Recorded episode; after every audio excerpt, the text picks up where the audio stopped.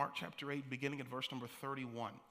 And it says these words, beginning at verse number thirty-one. Then he began to teach them that the Son of Man must undergo great suffering. He'll be rejected by elders, chief priests, and scribes, and he'll be killed. But after three days, he'll rise again. And Jesus said this quite openly, and then Peter took him aside and began to rebuke him. You guys see this? Peter took Jesus aside and began to rebuke Jesus. And turning and looking at the disciples, he rebuked Peter. You see that? He didn't rebuke Peter. He looked at the disciples, and then he rebuked Peter. And he tells Peter, "Get behind me, Satan, for you are setting your mind not on divine things, but on human beings." Then he called the crowd with his disciples, come to them, and said, "If any of you want to be my followers, let them deny themselves, take up the cross, and follow me." If that scripture is not highlighted or underlined in your Bible, I want that highlighted and underlined. That is the, so important. He called the disciples together. If any of you want to be my followers, deny themselves, take up the cross, and follow me. For those who want to save their life will lose it. Those who lose their life for my sake, for the sake of the gospel, will save it. For what will it profit to gain the whole world and forfeit your life? Indeed, what can they give in return for their life? Those who are ashamed of me and of my words in this adulterous and sinful generation, of them the Son of Man will also be ashamed when he comes into the glory of the Father with the holy angels. If any of you want to be my followers, deny yourself, take up the cross, and follow me. I put a tag on this text and wrestle for the time that's ours this morning with this thought: one day at a time. One day at a time. You may be seated even in the presence of the Lord. Take this one day at a time. God, give me the anointing that makes preaching easy. In Jesus' name. Mark, we believe, was the first of the four synoptic gospels written. And what the other gospels did is the gospels took Mark's writing of Jesus' story and used it as a framework to build the other gospels. Mark was giving us what we call the messianic secret. That was that Jesus could baptize in the Spirit, not just the water. And we see that later unveiled to us and when Pentecost came and the Spirit of God fell upon all of God's people. Remember, Matthew was a Jew writing to Jews about a Jew who did a whole bunch of Jewish stuff. John was doing his very best to give us flesh on Jesus. And Luke was writing to the least, the lost, the left out, left over. He was giving us stories that often were overlooked in Scripture. So Mark, when Mark was writing some forty years following the death, the burial, the resurrection of Jesus, Mark was giving us, um, his favorite word is the word immediately. Because everything in the Gospel of Mark, the people were killing Christ followers. And so Mark was writing down the story of Jesus to ensure that if nobody else tells the story, Mark was going to tell the story. So Mark is giving us this messianic secret. Who is Jesus and how was he the Messiah?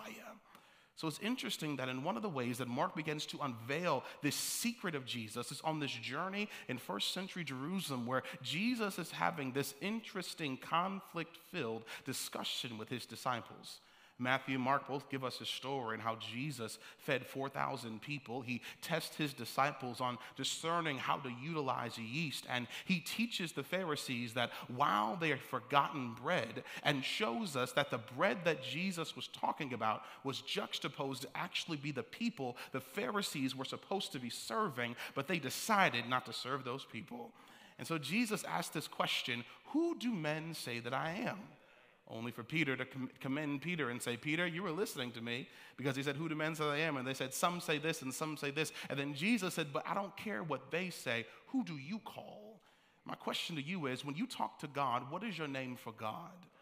Peter, Peter comes back and he says, "You are the Messiah." And Jesus commends Peter. Peter and Jesus' relationship is getting better. And I like this because as Peter is listening, as the disciples are listening, he begins to then say, "Now, Peter, since you understand that I am the Messiah, let me tell you what Messiah work looks like. The Son of Man must suffer.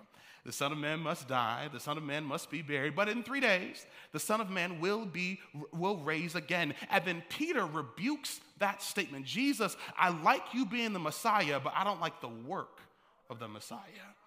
Jesus then rebukes the very same person he just commended. And Jesus tells Peter, Peter, chill out. This walk of being a Christ follower is not about feeding five thousand people. It's not about four thousand people. It's not about the demons and the healing. Here's what my life is all at work, Peter. Here's what it means to be a Christ follower. It all comes down to one thing. Are you willing to carry a cross? That's the whole sermon this morning. To follow him, Jesus says, this is Messiah work. It's cross-bearing work. Messiah work is humiliating yourself to sin because I want the purpose of heaven more. Messiah work is being willing to take the weight of the world, put the weight of heaven, put it on your shoulders in a world that's trying to take that off of you and to put everything like sin on top of you. And he says, if you really want to be a Christ follower, pick up your cross. They were, they didn't like that tart. They didn't like that. They didn't, nobody wanted a life of cross-bearing, and they didn't want to walk around with the weight of this on their shoulders. And frankly, church, the way that they responded in first century Jerusalem is the way that we respond to the cross today.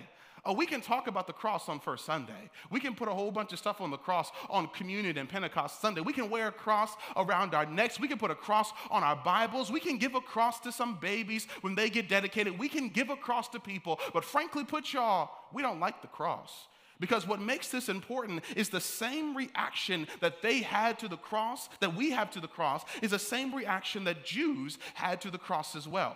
When Jesus talked about his death on a cross, all of the disciples could not stand it. They did their best to get Jesus from going to Jerusalem. And they said, Jesus, because we like the feeding, we like the popularity, we like being on top of the community, we like being important, that when he did die, all of them left because none of the disciples wanted the, the purpose of bearing a cross.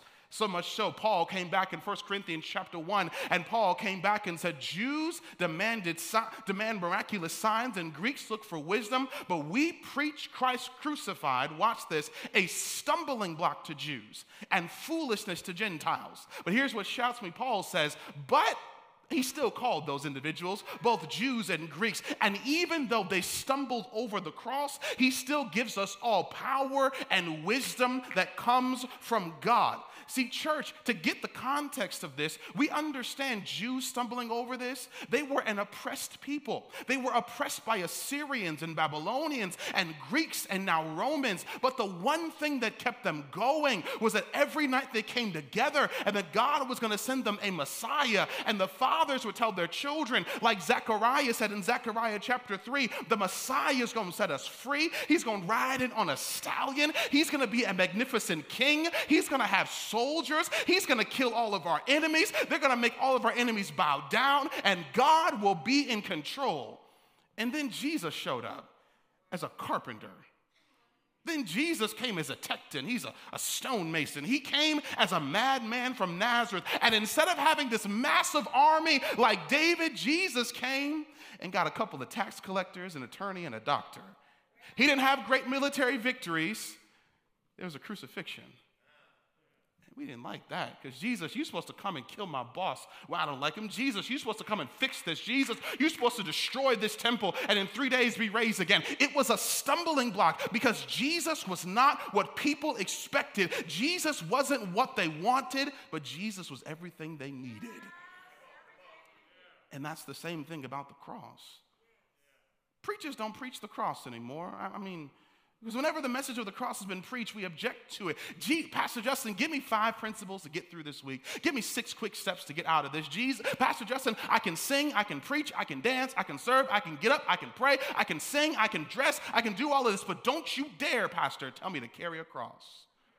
Because the cross is a symbol of humiliation. The cross is a symbol that the rule that you were under is now on top of you. The cross is a symbol that you're carrying something that you enjoy doing, but now the very thing you're enjoying is now grief for the greater good of people around you. Nobody wants to carry a cross, and that's why our churches are dying, because we have a whole bunch of church people. We don't have a lot of crosses. If I were to have a cross parking lot outside, how many of you came here dragging the weight of humiliating yourself to sin? If we emptied the parking lot and said, go park your cross, how many of us came to church with a cross on our shoulders?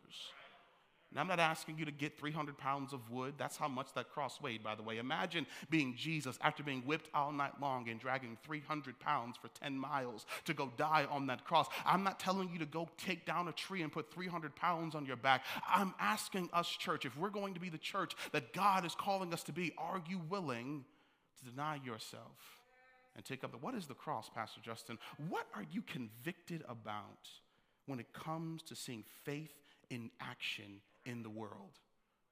What conviction, what makes you come alive? And are you willing to put that on, not for your ego and not your popularity, but are you willing to put that on so that somebody, when they see you, sees Jesus reflected in you? Take up your cross.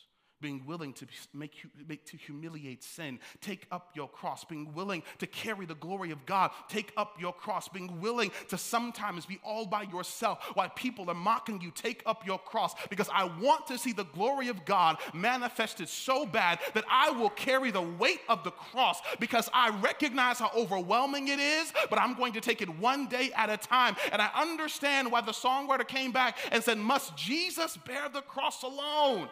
And all the the world go free?" No, there's a cross for everyone, and there's a cross for you and me. And Jesus tells Peter, if you really want to be like me, Peter, put down your switchblade, put down your ego, put down your pride, and take up the cross and follow me. And he says, it's overwhelming, but will you do this one day at a time?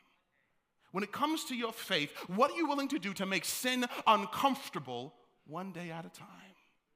If that means serving children, then do the crazy work of serving children and figure out ways to make daily connections to connect with God so you can weave the story of Jesus to children just one day at a time. That means you're an usher. That means you don't just usher on Sunday mornings. That means every single day you are living out the mandate of Psalm eighty-four, that you are a gatekeeper for every person who wants to meet the glory of God one day at a time. And Jesus looks at the people and says, this is what I'm here for.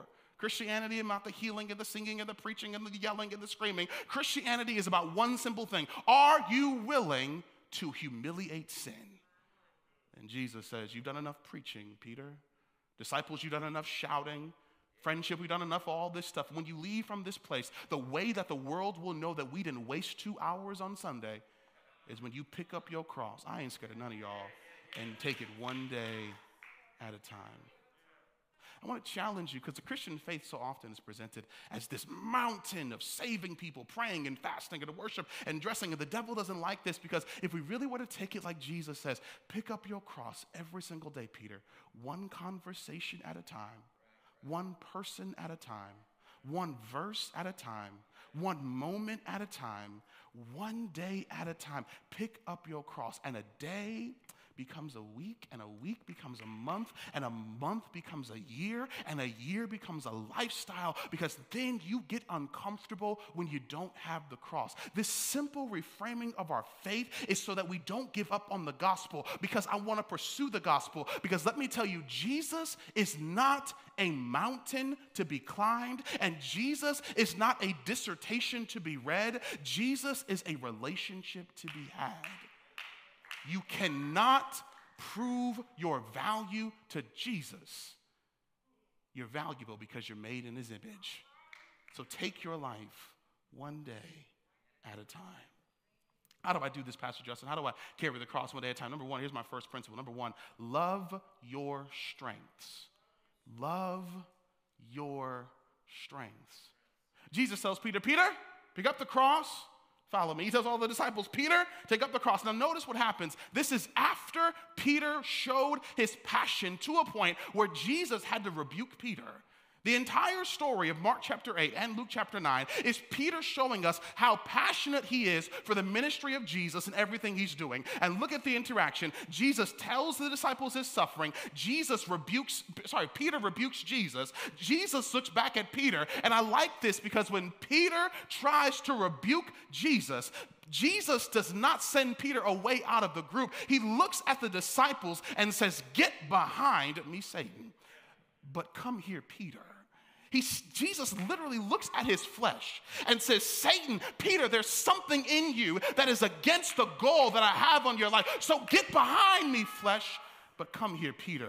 I like the pastoral care in this text, Deke, because Jesus says, Peter, I like your passion, but I need you to redirect your passion. In essence, Peter, you have the strength to carry the cross. You're just using your strengths in the wrong place, God. And if you simply were to redirect your strength, Peter, I'm going to show you that you have the ability to carry a cross that's bigger than your ego. And I think I'm talking to people today because you're at church today and you're trying to figure out how I live this life of faith, how I'm more consistent, more available, that when you look outside and see government executive orders and marches and things you don't agree with, you want to get just like Peter and raise up and rebuke it and rebel it. But Jesus says, no, no, no, don't let your flesh overwhelm your gifting. Jesus says, get behind me, Satan, but I see too much in you, Peter. I can't lose you, Peter, because there's a leader in you, Peter. There's a business owner in you, Peter. There's graduation in you, Peter. There's an actor in you, Peter. There's a singer in you, Peter. There's gifting in you, Peter.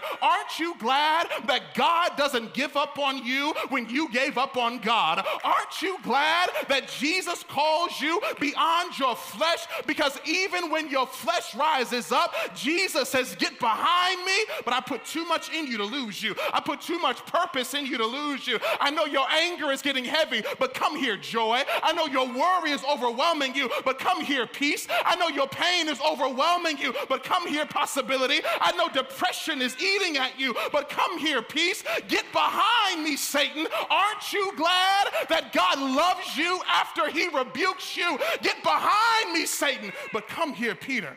Because there's something inside of every single one of us that the worst part of yourself can still build the kingdom of God. And Jesus says, because I know what I put inside of you, get behind me, Satan.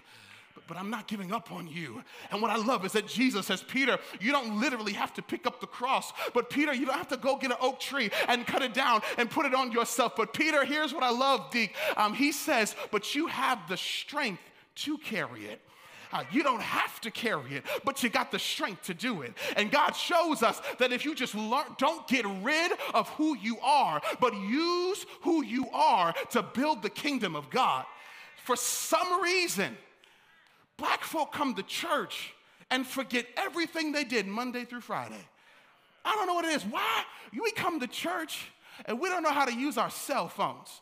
But all week long, you've been on your cell phone texting and tweeting and on Facebook and on Instagram. We come to church, I don't know how to turn this thing on. I don't even, for some reason we come to, you lead people all week and come to church and don't know how to talk to people.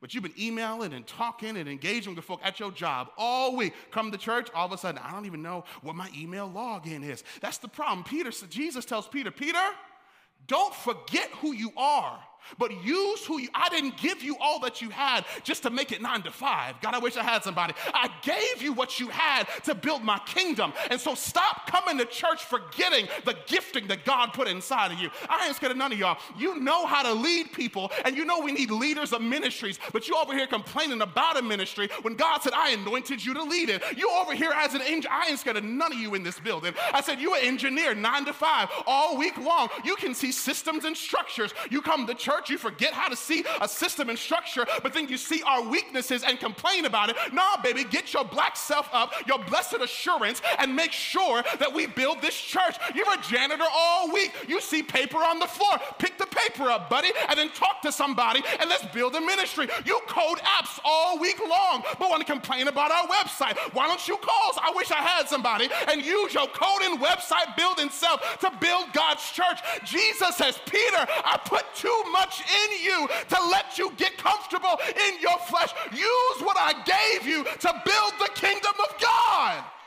And God, I wish I had somebody, is raising a generation of Christians who don't leave their day job, but use their day job as human resource specialists and computer technicians and data entry personnel and nurses and doctors and administrators. The church is bigger than a choir and a preacher. The church needs your gift. And when we all of God's children get together, what a time we can have.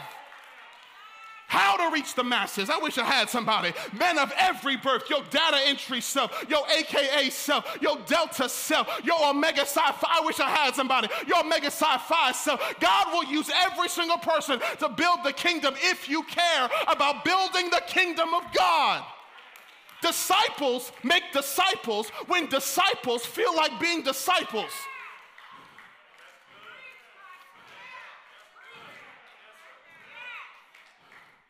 I wish we had this ministry. You see the vision. So write the vision. I wish I had somebody. I wish we do this. You got the ability to do it. So wake up and do it. Peter, you are too talented to be living in your flesh. Your money is funny because you're not using it for the kingdom. But if you give it over to God, I wish I had somebody. The very thing that you're under will be over, and you'll be able to have the strength to change a community. I wonder what the church would be like. I know I am. What the church would be like if we had some cross-bearing Christians. Oh, I wonder what it would be like if all of our data entry personnel said, hold on, baby, we're going to shore up that system. I wonder what it would be like if all of our creatives said, come on, we're going to have art p- p- painting while we're preaching so we can show the evolution of the gospel. I wonder what it would be like to not have others come in and show us a play, but we put on our own plays. I wonder, I wish I had somebody, what it would be like if we had individuals who said, this is what I'm called to do, because the church is bigger than hospitality, ushers, choir, and preaching. The church needs your engineering, janitor, coding, leadership, mama, self. And when all of God's children get together, what a time we gonna have. We can see the cross as a symbol of weakness, but really the cross is a symbol of strength. Watch this. The cross says, you don't know how strong I am. So try me, devil, if you want to. You don't know I got a cross on my shoulders, and I have so much power that I don't even know how to use my anointing, God.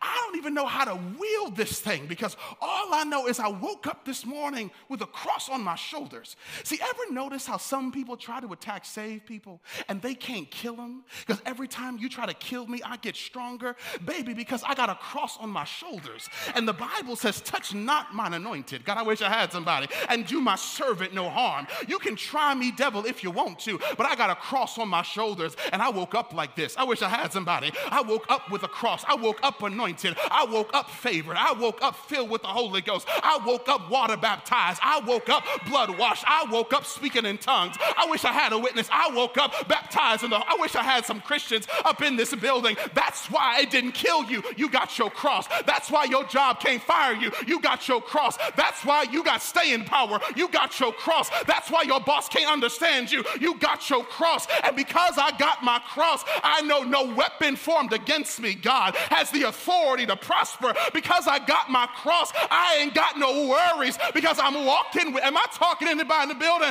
That's why your marriage together, the cross. That's why your home together, the cross. That's why your children respect you, the cross. That's why everything is going well for you, the cross. It's not how good you look, I'm a cod, it's, it's the cross. It's not how talented you are, it's the cross. And eat with when you give the best of your service, telling the world that Christ has come. Don't be afraid when men don't understand you. He'll understand and say, well done, because I'm carrying my cross.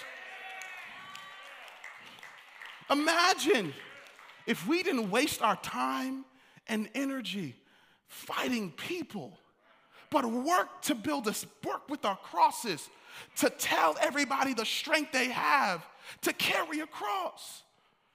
I don't want people to know my name or know our church's name because we get together on Sunday. I want them to know our name. I want the mayor to wake up and say, oh, hell, friendship's still getting together. I want the governor to get up and say, oh, my God, friendship gonna tell me what to do. I want the devil to get up on a Sunday morning and say, doggone it, I should have killed that church a long time ago, because this Sunday when they got together, they brought some crosses with them. I want to work so hard that the community doesn't tell us when we can meet. We tell the community, you don't open till two o'clock on Sunday. I wish I had somebody. I want to work so hard that school Schools know that if you ever need anything, you show up at friendship. I want to work so hard that your boss gives you extra hours and doesn't know why they give you extra hours, because your cross shuts sin up. So baby, I don't wear brands. I am a brand. God, I wish I had somebody. I, I wish I had somebody. I don't wear name brands. I am a brand because I walk like this because I can back it up. I talk like this because I can back it up. And it's not because I got a big ego, but God has smiled on me. And I'm not talking to anybody in the building. I just want a cross. So Peter, pick up your cross. Carry the cross, Peter. Deacon, pick up your cross. Preacher, pick up your cross. Not because you got it all together, but because God has given you the authority to conquer anything that comes your way. God has given you the anointing to conquer any mountain that comes your way. God is, I wish I had, see, I know this is old school preaching, but this is what will get us back together. You have the authority by the power of the blood of the Lord Jesus Christ to carry a cross, and so I can give you six steps to fix your business, but let me start here. You better pick up your cross, because you can make it happen with the cross. You can make it go with the cross. You can change the world with the cross, because God will give you the strength to carry the cross. Love your strength. Secondly and finally, love your purpose again. Love your purpose. Now, I'm frustrated with, with the amount of books. You know, you go to Barnes and Noble or any of these places, and all these books about find your passion, find your purpose, find what the world wants you to be, all this blah, blah, blah, blah. Let me give you this. Get your Bibles out. I'm going to show you this in the Scripture. Get your Bibles out.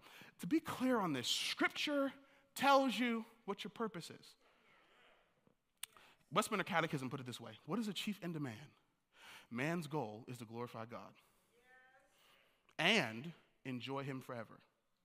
Go to Colossians chapter three. I want you to highlight these scriptures. If you want to know what is my purpose, make your life coach mad this week. Because what is, my pastor said, this is what the Bible said. I'm going to show you what God says about your purpose.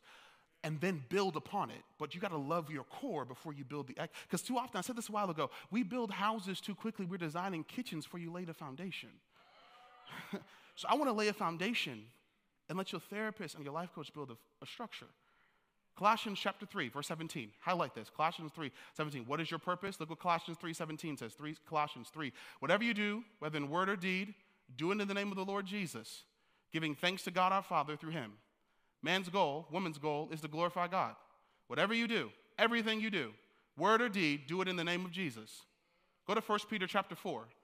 Go to First Peter chapter four. I'm just going to overload us with scripture today. I'm going to frustrate hell today. I'm going to frustrate devil today. I'm going to frustrate your insecurities today. I'm going to frustrate your anxiety today, because I want you to pick up your cross again today, because you have purpose. You are not dead. You're not too old. You're not too young. Your gender is not an issue. You are called by God because your chief end is to glorify God. First Peter chapter four. Yes, Satan, I know you don't like it. First Peter chapter four, verse eleven. Look what it says here. Verse eleven, First Peter chapter four. If anyone speaks, they should do so as one who speaks the very words of God.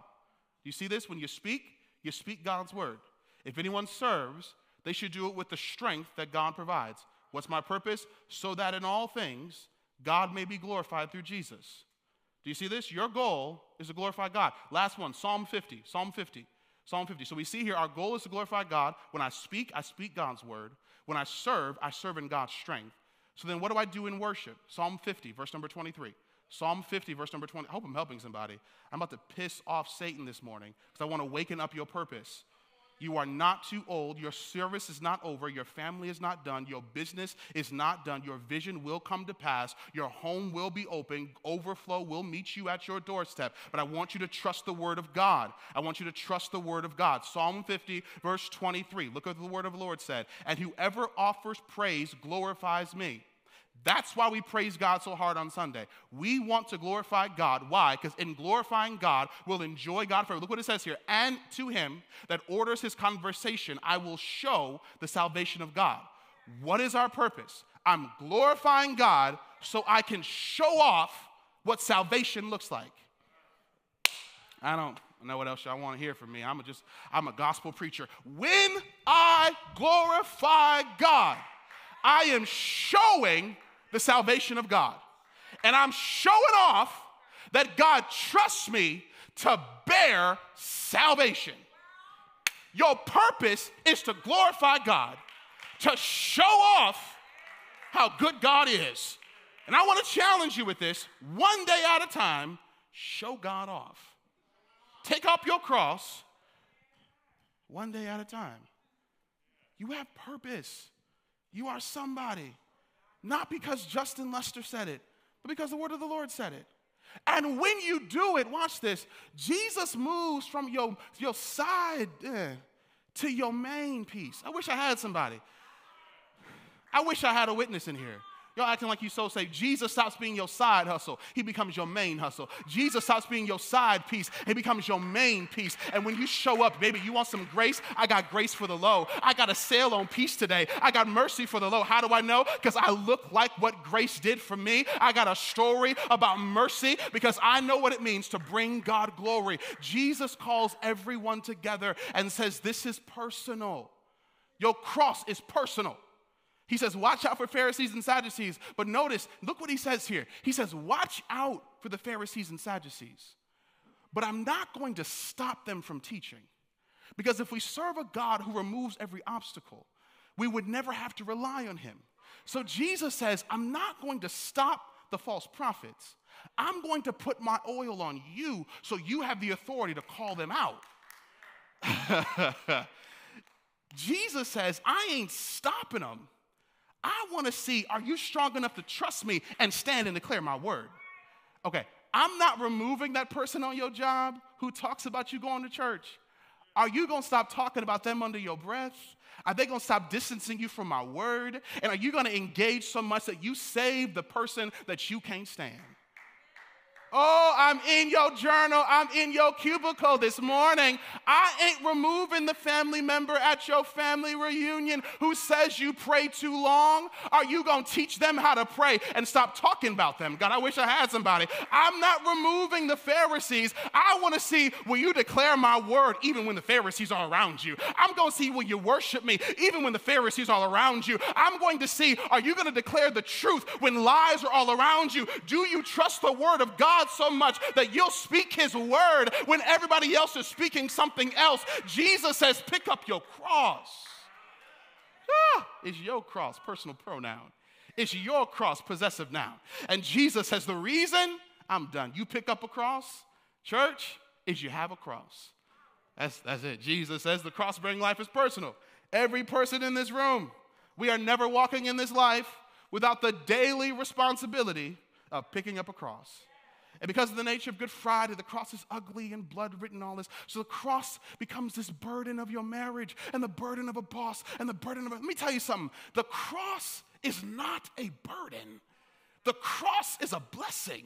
The fact that Jesus trusts me to do what he did is a blessing. Your marriage ain't... I'm tired of folks saying marriages and children and jobs are burdens. Your marriage ain't a burden. Your marriage is a blessing because God trusted one of his sons or daughters to be with you, to build up the body of Christ and to be fruitful and multiply. Your, your, your job is not a burden. That's the place God puts you to build his kingdom. And the reason it agitates you is because your job, your job is to build his kingdom there. Your children aren't a burden. God blessed you with seed. God, I wish I had somebody. They're not a burden. They are a blessing. And what would it look like if you said every single thing the world says is a burden? I'm going to turn around and say, it's a blessing. My body is not a burden. My body is a blessing. My marriage is not a burden. My marriage is a blessing. My children aren't burdens. My husband isn't a burden. My wife isn't a burden. My mama isn't a burden. But God has given me the strength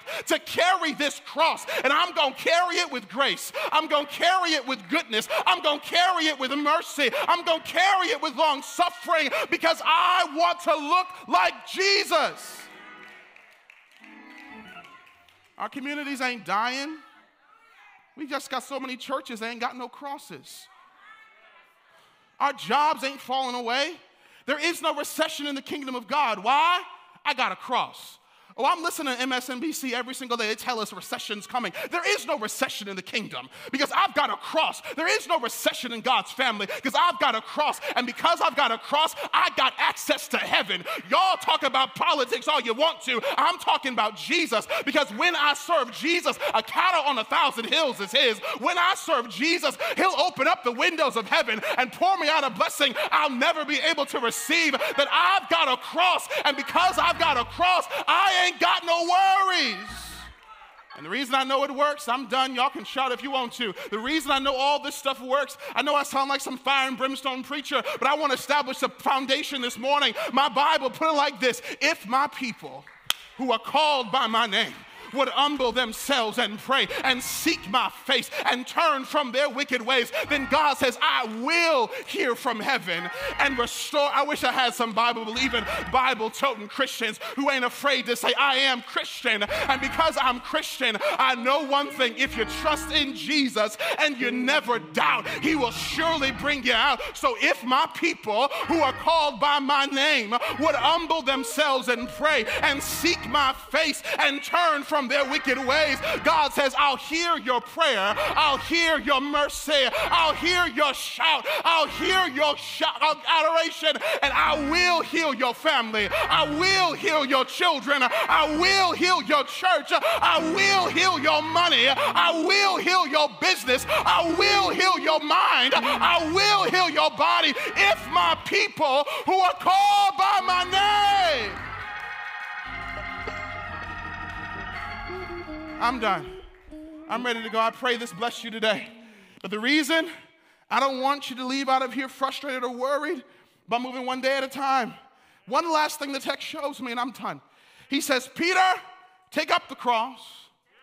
Watch this. And follow me. That's it. Here, here's what shouts me. Um, no matter where I go, uh, Jesus already been there.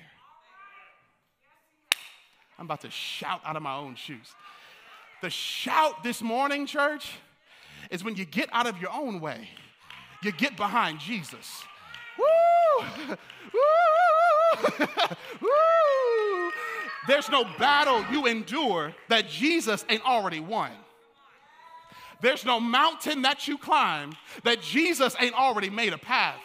Woo! There's no appointment you go to that Jesus ain't already been there, because I'm not in front of myself, but I'm I'm behind Jesus. Am I talking to anybody in the building? That's why you keep winning with all the bruises on your body. I'm behind Jesus. That's why I'm not worried about tomorrow. I'm behind Jesus. That's why I'm not worried about my bills. I'm behind Jesus. Am I talking to anybody in the building? God, get me out of the way and get me behind Jesus. And that's why the writer said, my soul has been anchored in the Lord. I wish I had some mature Christians that can say, I don't want to be in front, but God, get me behind Jesus, because ain't no better place to be. That's why the writer said, the Lord is my shepherd, I shall not want.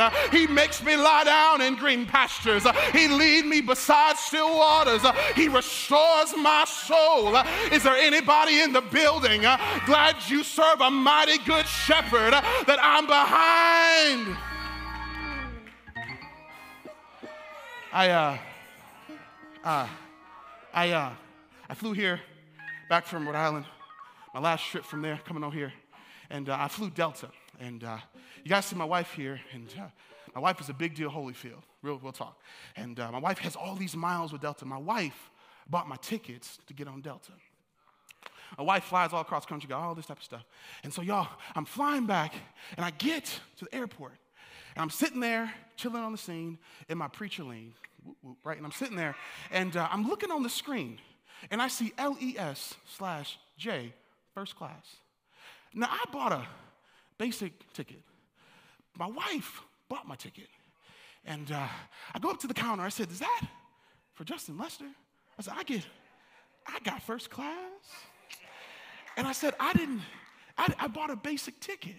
They said, sir, but it looks like the ticket was purchased under Courtney Lester. I said, yeah. They said, sir, watch this. Um, she's been flying. She got a whole lot of miles. I said, yes, she does. They said, sir, um, because you're connected to Courtney, the upgrade that she would have gotten, you get the upgrade. You didn't have to do all the flying, but because she flew, you get the upgrade. You know, the reason I'm not worried about tomorrow is because, because I know Jesus. Come on, high five somebody, say, my name ain't Beyonce, but let me upgrade you. Is there anybody here this morning that can help me close this sermon, let's go, that can stand on your feet and say, God, I'm ready for the upgrade in my life. I'm ready for my upgrade. Is there anybody in the building that can thank Jesus that you didn't have to do it, but he did it all for you? And since he came for you, since he died for you, since he got up for you, he upgrades my joy, he upgrades my peace, he upgrades my mercy, he upgrades my family, he upgrades my money, he upgrades my emotions, he upgrades my home, he upgrades my job, he upgrades my children. Is there anybody in the building that got an upgrade craze, that can open up your mouth, toss your head back, open and give him glory for your upgrade? He's upgrading all of my joy. He's upgrading my business. He's upgrading my emotions. He's upgrading my situation. Do you know him? Have you tried him? Is he good to you? Say it. Say it. Yes. I dare some cross-bearing Christians to give God a cross-bearing praise. I dare some upgraded Christians to not shout over a job, but shout over the cross. Down at the cross where my Savior died, down where from cleansing, from sin I cried. It was there I received it my sight, and I'm with Jesus. So glory, glory, hallelujah. Say it.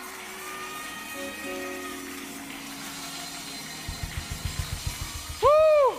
I dare some cross-bearing Christians to make the devil mad right now and give him a cross-bearing praise, because I've got the cross, you've got a cross, all of God's children.